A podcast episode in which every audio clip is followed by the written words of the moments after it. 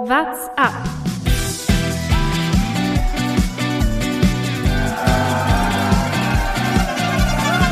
Alle rüber, Jattak, alle, alle rüber!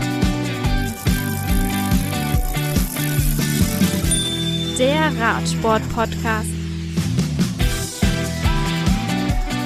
Eine letzte Abschlussfolge zur Tour de France und, so muss man es leider sagen, schon fast ein Ausblick auf die Huelta, denn die ist gar nicht mehr so weit weg, wollen wir heute machen. Endlich mal wieder in kompletter Besetzung zu dritt, hatten wir jetzt einen Monat nicht, obwohl wir 31 Folgen veröffentlicht haben.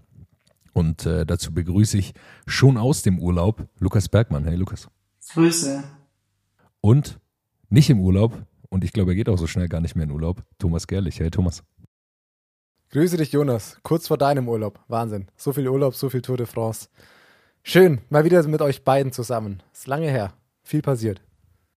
Lukas, du bist im Höhentrainingslager. Wie ist es aktuell? Wie, wie läuft die Vorbereitung auf, ich weiß gar nicht, worauf du dich vorbereitest, aber am Ende bist du im Vorbereitung auch ganz kurz, die Vorbereitung auf den nächsten Radurlaub. Bergi macht es ja so, er macht jetzt Radurlaub, setzt sich dann einen Zug und fährt in den nächsten Radurlaub. Ja, so ist es manchmal. Also jetzt ist quasi die Trainingswoche und nächste Woche ist dann die Wettkampfwoche, je nachdem, wie man sieht. Oder es ist diese Woche schon die Wettkampfwoche und nächste Woche ist Ausrollen. Ja, wie es halt immer so ist. So eine Grand Tour hat auch einen Ruhetag und dann müssen sie reisen und dann fahren sie halt irgendwo anders weiter. So ist es halt bei mir jetzt auch. Du machst das wie Jonas Wingegar im Privatchat, denke ich mal, oder? Ja, natürlich habe ich natürlich das Geld. Jumbo hat mich da gesponsert. Die haben gesagt, den Mann, den kennen wir, guter Typ. Dem stellen wir jetzt da einen Privatjet hin und dann läuft es schon ganz gut. Dadurch ist es ein entspannter Reisetag für mich. Eine Frage, wenn du dich, wenn du dich schon mit Jumbo vergleichst, äh, bei Jumbo ist auffällig, sie hatten immer direkt äh, nach dem, nach dem Rennen im Ziel direkt immer eine, eine Flasche äh, mit äh, einem bestimmten Mix im, in, direkt in der Hand, was direkt zur Regeneration ist. Der wievielte Aperol Spritz ging heute schon über den Abendessenstisch bei dir? Jetzt nur heute Abend oder über den kompletten Urlaub gesehen? Nur heute, heute nach der heutigen Etappe? Nur einer. Oh, Aber hast du den auch in so einem Shaker bekommen oder in einem richtigen Glas? Es war ein richtiges Glas mit Strohhalm und Eis und Orange. Es hat schon gepasst.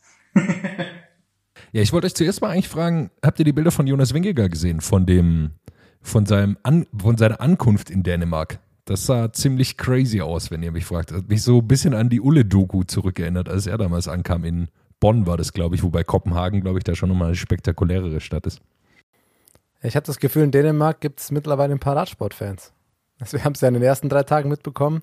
Ich habe das Gefühl, der Sieg von Wingegar hat dem jetzt nicht, war dem jetzt nicht nachteilig. So viel kann man vielleicht sagen. Ja, war verrückt. Cool an sich so ein Empfang. Ich glaube, er war selbst damit noch ziemlich überfordert. Äh, mir haben aber die Bilder eher vor der Menge deutlich besser gefallen, als er im Privatchat mit drei Begleitchats nebendran irgendwie sowas. Das fand ich schon ein bisschen, bisschen Wahnsinn. Hätte glaub, glaubst du, er hätte wie Thomas de Gent damals einfach von, von, seiner Letz-, von seinem letzten Rennen nach Hause fahren sollen mit dem Rad? Also, dass er das vielleicht einfach von Ja, Paris hätte er nach schon Kopenhagen machen können. Fragt der Wout, ob er ihm vorne, vorne fährt, dann hätten die das zusammen hinbekommen, glaube ich. Kein Problem. Ja, es war fast noch mehr los als bei der, bei Jan Ulrich damals, oder? Also, das ist ja irre, dieser Platz in Kopenhagen. Gerade so, dass er kein Stage-Diving da gemacht hat. Das hätte wahrscheinlich zehn Stunden gedauert, bis er da einmal über den kompletten Platz getragen wurde.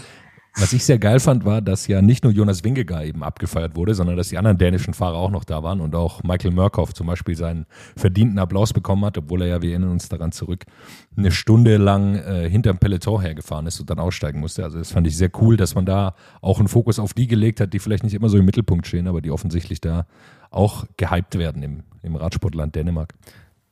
Also am Ende hat schon das passende äh, Finish, muss man einfach sagen, oder? Also es klingt jetzt fast schon ein bisschen kitschig, aber die Tour beginnt dann in Dänemark. Wir hatten die Jubeladien, die Wingegar-Rufe, bevor es losging. Äh, wir hatten Magnus Kort in den ersten Tagen und jetzt am Ende dieser Abschluss. Also irgendwie war, war, die, war die Tour der Männer da einfach stimmig, muss man dahingehend sagen, finde ich.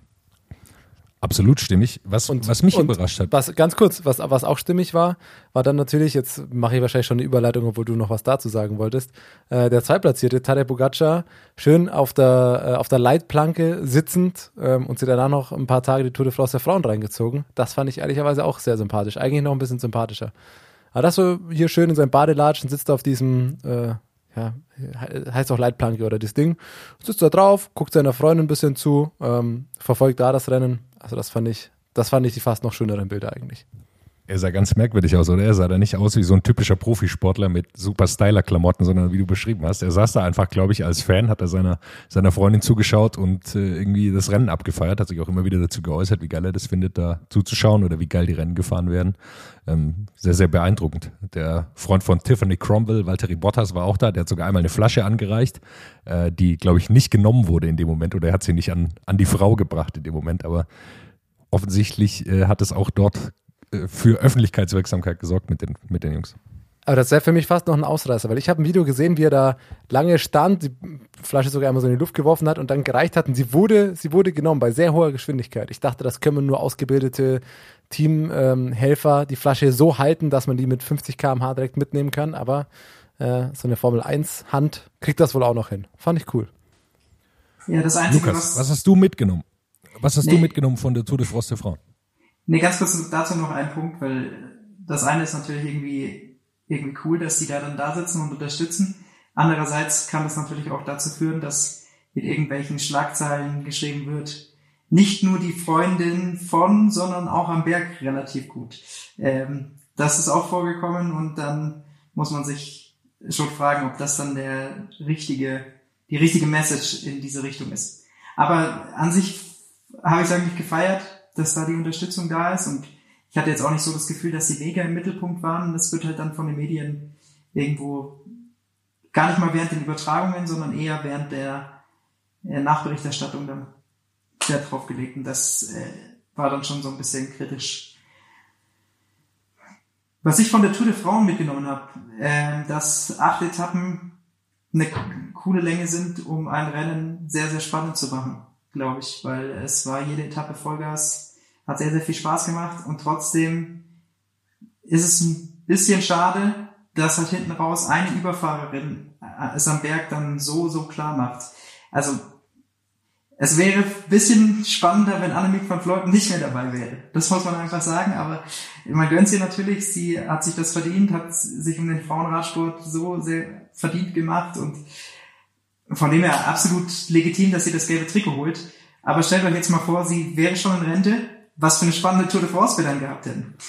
Oder andersrum, äh, was wir im Vorhinein gesagt hatten. Ne? Wir haben die, die Etappen werden nach und nach gefühlt immer schwerer und die zwei Bergetappen kommen ganz zum Schluss. Das war, würde ich einfach mal behaupten, von den Planern ja schon so ein Ding. Man wusste, man hat ein, zwei dominierende Fahrerinnen und man will die Spannung halten, indem man diese entscheidenden Etappen erst am Schluss macht. Jetzt hat man wieder gesehen, man kann sowas nicht planen, aber wenn du es im Nachhinein, hättest du eigentlich sagen müssen, okay, mach Etappe 3 und mach Etappe 8 so eine Etappe. An einem Tag, als Van Fleuten noch nicht ganz so fit war, dann hätten wir eine brutal spannende Tour gehabt. Dann hätte Van Fleuten da an einem Tag mal schön drei, Minuten, drei vier Minuten verloren, die sie am Ende wahrscheinlich auch wieder reinholt, aber vielleicht auch nicht. Äh, und so war es natürlich, muss man sagen, war der Etappenverlauf auch für Annemiek van Fleuten halt einfach ideal. Wenn sie nicht fit reinstartet, am Anfang an den Etappen, weil sie erstens nicht schwer genug waren und zweitens, weil auch die Teams dann nicht hart genug gefahren sind, noch mit relativ wenig Zeitverlust einfach mithalten kann. Ab Etappe 4, 5 sagt, ja, ich fühle mich eigentlich wieder ganz gut. Und ab Etappe 7 und 8 zeigt, dass sie sich halt wohl wieder ganz gut fühlt. Also im Nachhinein kann man auch sagen, vielleicht ein bisschen mehr Varianz in diesen Etappen, beziehungsweise die Bergetappen halt nicht nur auf die letzten zwei Tage zu schieben, wäre im Nachhinein der schlauere Weg gewesen. Ich einen spannenden Gedanken, der, den man im Nachhinein natürlich leicht äußern kann, aber dem ich jetzt absolut zustimme. Also wenn man jetzt drüber nachdenkt, ja, äh, wäre das, habe ich noch gar nicht drüber nachgedacht, dann wäre es wahrscheinlich noch spannender geworden. Am Ende muss ich sagen, wahrscheinlich wäre es, selbst wenn Annemiek von Fleuten dabei gewesen wäre, gar nicht so spannend gewesen, weil Demi Wollering noch mal so ein eigenes Level irgendwie gespielt ja, hat. Also es gab so Annemiek ja, von Fleuten ja. und da gab es so ein zweites Level mit Demi Wollering, die nicht so gut ist wie Annemiek von Fleuten, aber nochmal deutlich besser als die, die dahinter kamen. Also eigentlich hätte man sagen müssen, die zwei nehmen wir mal so ein bisschen raus und dann haben wir ein richtig geiles äh, Rennen zwischen Elisa Longoborghini, Kasia Niewiadoma und Juliette Labous. Ähm, ich wäre gespannt gewesen, was Marta Cavalli hätte leisten können. Vielleicht auch einen, einen starken Kampf um den zweiten Platz eben führen. Wo hätte sie sich eingereiht? Gewesen. Ja, ich hätte gesagt Kampf um Platz zwei mit Demi Wollering. Ja, das ist dieser Kampf. Ich habe ich hab da noch eine Frage an euch und zwar, Annemiek van Fleuten hat natürlich wieder so super früh angegriffen. Mein Gefühl war so ein bisschen, dass es auch daran lag, dass es keine so starken Teams gibt im Frauenradsport, beziehungsweise dass es nur sechs Fahrerinnen gibt, die da mitfahren. Also würde es acht Frauenteams geben, würde es, glaube ich, ein paar Teams entgegenkommen. Können wir gleich drüber sprechen. Ein paar würde das auch, äh, wäre für die noch schlechter. Aber aus meiner Sicht hilft es natürlich auch einer Fahrweise von, von Annemiek van Fleuten, wenn es kleinere Teams gibt, äh, wo auch noch Sprinterinnen dabei sind, wo nicht alle am Berg mitfahren können. Ja, absolut. Man muss da auch einfach, einfach nochmal noch mal sagen, finde ich, dass es einfach die Radrennen bei den Frauen einfach anders gefahren werden als bei den Männern. Und zwar gar nicht wertend gemeint, aber einfach aus diesem Fakt, wie du sagst, es sind nicht so viele FahrerInnen, ähm, die in einem Team fahren. Das heißt, die Kontrolle eines Rennens fällt einfach deutlich schwieriger, beziehungsweise gar nicht so sehr möglich. Bei Bergetappen ist es dann halt einfach viel mehr einfach Frau gegen Frau. Ähm, was sich dann aber auch zeigt, dass diese Flach- oder Klassiker-Etappen einfach viel schneller oder von Anfang an eigentlich äh, attackierfreudiger gefahren werden, weil es gar nicht geht. Du kannst nicht sagen, okay, wir lassen jetzt da mal eine Gruppe, die lassen wir acht Minuten wegfahren und dann kontrolliert ein Team das wieder, weil das gar nicht geht.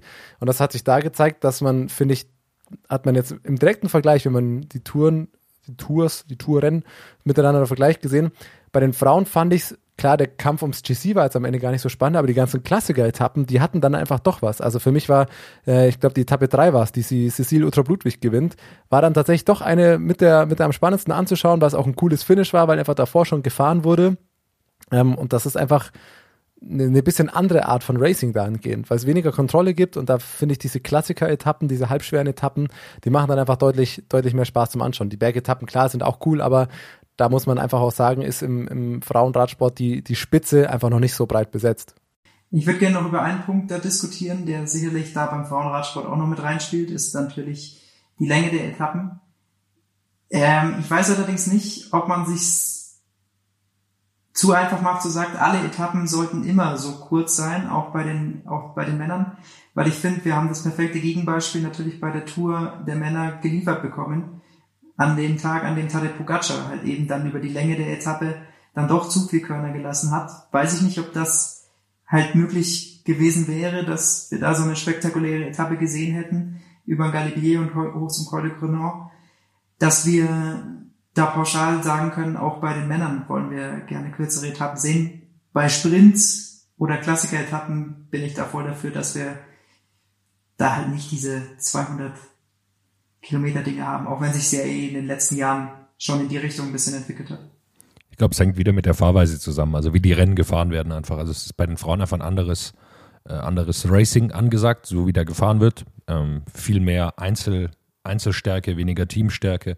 Ich glaube, das spielt da einfach mit rein. Und am Ende ich habe es im Gespräch mit Clara Koppenburg auch schon gesagt, ich finde, man sollte nicht die schlechten Sachen von, von den Männern übernehmen, sondern die Sachen, die bei den Frauen sehr gut funktionieren, auch beibehalten. Also eine kurze Klassiker-Etappe bei den Frauen funktioniert einfach und dann wäre mir auch erstmal egal, ob das bei den Männern dann auch funktioniert oder nicht, sondern einfach zu sagen, nee, äh, wir behalten das bei und dann sollen die Männer halt mal zusehen, wie sie eine spannende Etappe hinbekommen.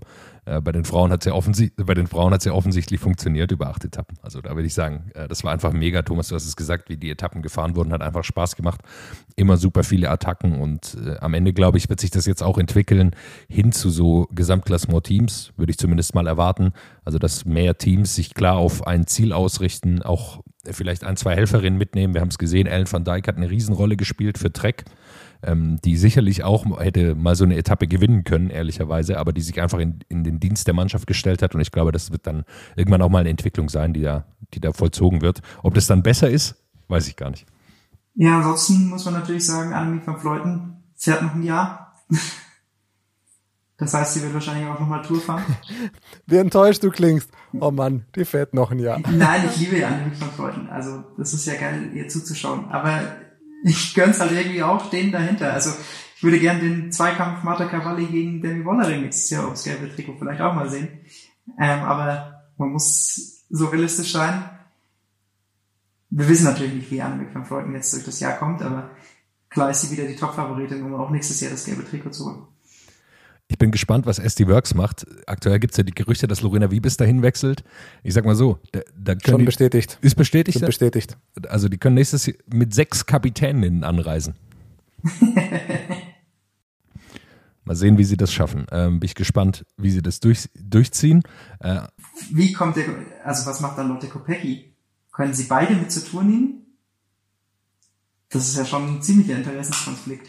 Fährt dann Lotte Kopecki für Lorena Wiebes den Sprint an? Das werde ich ja gerne mal sehen. Ja gut, sie hatten jetzt auch schon Charlotte Kohl dabei, äh, die auch schon den Sprint angefahren ist, die sicherlich auch ähnlich gut einzuschätzen ist wie Lotte Kohl im Sprint. Ja, mal sehen. Bei DSM meinst ja? Bei DSM, ja, ja. genau, bei DSM. Naja, was, was mir noch aufgefallen ist oder was ich cool fand oder glaube ich eine Entwicklung gesehen zu haben, ist, ähm, dass es nicht mehr reicht, einfach zu schreiben, jetzt ist die Tour de France der Frauen da, endlich ein Schritt hin zu mehr Gleichberechtigung, sondern ich glaube, was den Sport am meisten nach vorne bringt, ist tatsächlich einfach eine sportliche Berichterstattung darüber, wie geil diese Rennen sind und was da alles passiert. Also das äh, finde ich sehr cool, sowas auch zu sehen, dass es eben nicht mehr reicht, äh, sich zu beklagen, dass zu wenig Frauenradsport überall zu, zu lesen und zu hören und zu sehen ist, sondern dass man einfach sportlich darüber berichtet. Und am Ende ist meine Einschätzung zumindest, hilft das, dem Frauenradsport am meisten, wenn man da einfach eine Berichterstattung drüber macht, die Frauen kennenlernt, die Fahrerinnen kennenlernt, die da eine Wahnsinnsleistung liefern und so geile Rennen zeigen, wie wir es jetzt auch gesehen haben. Ich finde auch einfach so eine, wenn du so eine Rundfahrt dann mal über acht Tage richtig mitbekommst, also keine Ahnung, ich verfolge das Frauenrennen schon auch, aber trotzdem hat mir diese Tour gefühlt einfach nochmal so viele Fahrerinnen näher gebracht oder du lernst dann irgendwie diese, die Fähigkeiten der Fahrer nochmal besser kennen, kannst sie nochmal besser einschätzen. Klar, kannst mit den, mit den Personen, mit den Figuren immer mehr anfangen. Das ist ja bei den, bei allen Sportarten, wenn du sie anschaust, je mehr du das verfolgst, je mehr du auch in einem kürzeren Zeitraum verfolgst, desto näher wächst deine Bindung. Also ich habe es jetzt mitbekommen, bei einer Freundin von mir, die zum ersten Mal Tour de France geschaut hat, dann jeden Abend die Etappe, am Ende wusste sie, ah ja, das ist doch der Pogacar, da war doch das mit dem Roglic, weil man ihr das erklärt hat, du musst ja mit den Leuten was anfangen können und das war jetzt einfach, wenn du acht Tage am Stück die Fahrerinnen jeden Tag siehst, dann den Verlauf messen siehst, ah, das ist doch die und sonst die, das hilft einfach enorm und da, da muss es, da muss es weitergehen, aber auch, ähm, muss da der nächste Schritt irgendwann kommen. Wir hatten es angesprochen, dass die Etappen dann auch komplett übertragen werden, beziehungsweise dass die TV-Coverage bei einer Rundfahrt wie der Tour de France dann einfach gegeben ist. Dass das jetzt nicht jedes Rennen leisten kann, okay, ähm, das ist, das sind Schritte, die nach und nach gegangen werden, nach und nach gegangen werden müssen. Aber bei einer Tour de France muss das einfach gegeben sein, dass das Rennen von Anfang bis Ende übertragen wird, wenn man an die vorletzte Etappe denkt, dass im Endeffekt äh, der entscheidende Moment der Tour gar nicht zu sehen ist. Das ist, äh, ist und bleibt bitter. Der absehbar war vor allem das ja das Schlimmste. Also das war jetzt nicht äh, überraschend, dass an dem ersten Berg was passieren kann, sondern äh, ich glaube, Ina Joko Teutenberg hat das auch nochmal gesagt danach im Interview. Ja, damit haben wir schon sehr fest gerechnet, dass Annemiek van Fleuten da attackiert und ich glaube, es war allen relativ klar, dass da was passieren kann und dann äh, kommt es eben nicht. Ich fand es noch sehr geil, dass die Frauentour dann auch so viel Aufmerksamkeit auf sich gezogen hat, dass sich niemand für die Klassiker San Sebastian interessiert hat. Also es ist ein Riesenrennen eigentlich. Aber das liegt jetzt so im Kalender, dass es parallel ist zur Tour de France der Frauen und ehrlicherweise hat es einfach niemand interessiert oder mich auf jeden Fall nicht. Ich habe es so am Rande dann irgendwie zufälligerweise mitbekommen, dass das Rennen auch noch war. Und da ist. Remco war irgendwie krass, habe ich gehört, aber sonst. Ja, und am Ende denkt man sich, ja, nee, Tour de France der Frauen ist da einfach nochmal deutlich wichtiger oder hat so viel eine größere Strahlkraft. Das ist erstmal, glaube ich, ein cooles Zeichen. Alright. Ich will mich dann verabschieden. Lukas, zurück ins Trainingslager. Äh, Aperol Spritz aus dem Shaker ist hoffentlich bereit. ja, ich muss ja hier das Handy meines, meines Zimmernachbarns beschlagnahmen. Der will jetzt dann, glaube ich, gleich schlafen gehen. Von dem her äh, muss ich das ihm gleich wieder zurückgeben. Es wird kein Aperol Spritz mehr geben, sondern bla, es geht bla, bla. Direkt, direkt ins Du wirst. Aperol Spritz trinken. Es geht direkt ins Bett. Glaubt dir kein Mensch. Es glaubt dir kein Mensch. Dann schlaf mal gut, ja, ja. Ciao, ciao. Macht's gut. So, Thomas, bevor wir jetzt gleich noch über ein, zwei Sachen äh, quatschen, die sonst noch so passiert sind im Radsport, äh, bleibt, glaube ich, vor allem eins. Wir haben diese, diesen Tourfunk mit, nicht mit, sondern dank einiger Gäste auf die Beine stellen können. 31 Tage Tour de France waren es. Äh, und ich glaube, bei denen gilt es sich nochmal namentlich zu bedanken, auch wenn es eine lange Liste ist, würde ich das doch einmal gerne machen. Das sind zum einen Chrissy Melzer, Nico Horn, Simon Kerber, Annette Feldmann, Vinzenz Geiger, Marlen Reuser, Tom Mustroff, Yannick Steimle, Lena, von der ich ehrlicherweise den Nachnamen einfach nicht kenne, die aber so fantastisch war, äh, die ihr in so vielen Podcasts hören könnt, hört da gerne zu. Ole Zeisler, Liane Lippert, äh, Clara Koppenburg nochmal hervorzuheben, die dreimal bei uns zu Gast war und äh, eine fantastische Expertin ist. Ähm, und am Ende noch Felix Mattes, äh, der ebenfalls eine fantastische Einschätzung geliefert hat, genauso wie alle anderen Gäste.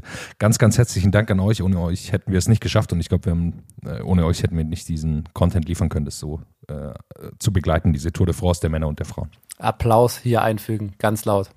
Äh, und jetzt dann natürlich auch an alle, die uns abgesagt haben, Mittelfinger hoch an Nein, die Liste lesen wir nicht vor. Spaß natürlich. Ähm, kann mich dir nur anschließen. War natürlich mega, ähm, was wir da mit, mit coolen Gästen dieses Jahr irgendwie machen konnten. Äh, super spannende Themen. Äh, genau, jetzt zuletzt mit Clara Koppenburg. Heiße Anwärterin auf äh, dauerhaftes Mitglied bei uns im Podcast, finde ich. Weiß nicht, was du findest. Ja, ich glaube, da wird sich einer von uns freiwillig zurückziehen, wenn Clara da dabei wäre auf, auf längere Frist, äh, weil wir da einfach auch nicht mithalten können mit der Expertise, die sie mitbringt. Dann natürlich noch ein Dank an alle, die auch zugehört haben, uns auch immer wieder Hinweise über Instagram, Twitter und so weiter geschickt haben, weil das Liest du da jetzt auch eine Liste vor? Da habe ich auch noch eine? Liste. Nein, aber da muss man einfach sagen, dass uns hin und wieder da auch Hinweise erreichen, die uns durchgehen zum Beispiel und die uns auch in der Berichterstattung helfen. Also es ist ja immer so ein Projekt und wir profitieren da auch enorm von, von Sachen, die äh, uns zugeschickt werden. Thomas, es gab heute noch, ähm, wir wollen jetzt gar nicht zu tief drauf eingehen, auf die Huelta Burgos, ist jetzt nicht das größte Rennen der Welt, aber es gab heute noch einen crazy Sturz auf den letzten 500 Metern von David Decker. Ähm, da ging es leicht bergab in die Zielankunft beim Sprint und dann gab es einen, äh, so eine Erhöhung, wie nennt man das? Bremse für Speedbump. Speedbump, genau. Bremse für Autos oder wie auch immer. Und der kommt da zu Sturz und das sah richtig, richtig heftig aus. Also ich, soweit ich es gelesen habe, äh, auf Twitter ging es ihm wieder gut. Äh, also richtig verrückt, dass es sowas überhaupt noch gibt, oder? Ja, Wahnsinn. Also äh, das ist irgendwie ironisch, dass gerade die Tour de ähm, Polen-Rundfahrt parallel auch läuft. Da hatten wir das irgendwie die letzten Jahre immer wieder mal. Ähm, das heute war auch so ein klassisches Beispiel, was es eigentlich einfach nicht geben sollte. Also wenn du im finalen Kilometer bist, ähm, es geht sowieso schon bergab, die Geschwindigkeiten sind unfassbar hoch, dann muss das einfach eine sichere, breite Straße sein. Ähm, ja, wir haben's, ich fand es gestern auch bei der Polen-Rundfahrt, also die Etappe, die Ackermann gewinnt, auch schon wieder spannend. Da ist auf den letzten 500 Metern gefühlt noch 92 Grad Kurven gewesen. Das fand ich auch schon wieder eine spannende äh, ja, Etappengestaltung. Da waren aber immerhin jetzt schon diese neuen Banden, also auf die einfach wirklich starr sind, äh, wo du theoretisch drauf surfen kannst, sage ich mal. Äh, verbaut heute war natürlich auch wieder brutal bitter, weil da auch wieder diese klassischen Gitter einfach nur standen. Dann geht's bergab, Geschwindigkeiten 70 km/h, Speedbump. Ja, da reicht, da reicht es, wenn ein Lenker äh, leicht rumgerissen wird und da stürzt das halbe Peloton drüber. Ja, ist eigentlich ziemlich, ziemlich offensichtlich, dass da die Etappengestaltung äh, einfach nicht gut war. Da muss man, ich glaube, viel mehr muss er dazu gar nicht sagen. Ein Satz bleibt noch, Timo Rosen wird am Ende Erster bei der Etappe und Eduardo Affini ähm, Zweiter, beide von Jumbo Wismar, die waren auch vorne gefahren in dem Moment. Äh, da geht es mir gar nicht darum, hier den Sieger zu vermelden, als so eine Art Ergebnisdienst, sondern äh, die haben gejubelt über die Ziellinie, haben aber danach nochmal klargestellt, weil auch vollkommen unnötigerweise auch ein Shitstorm irgendwie entbrannt ist auf Twitter auf die beiden Leute, dass sie sich gefreut haben, trotz dieses riesen Sturzes. Und ich glaube, sie haben es auch nochmal klargestellt und ich glaube, so muss man es einfach sagen.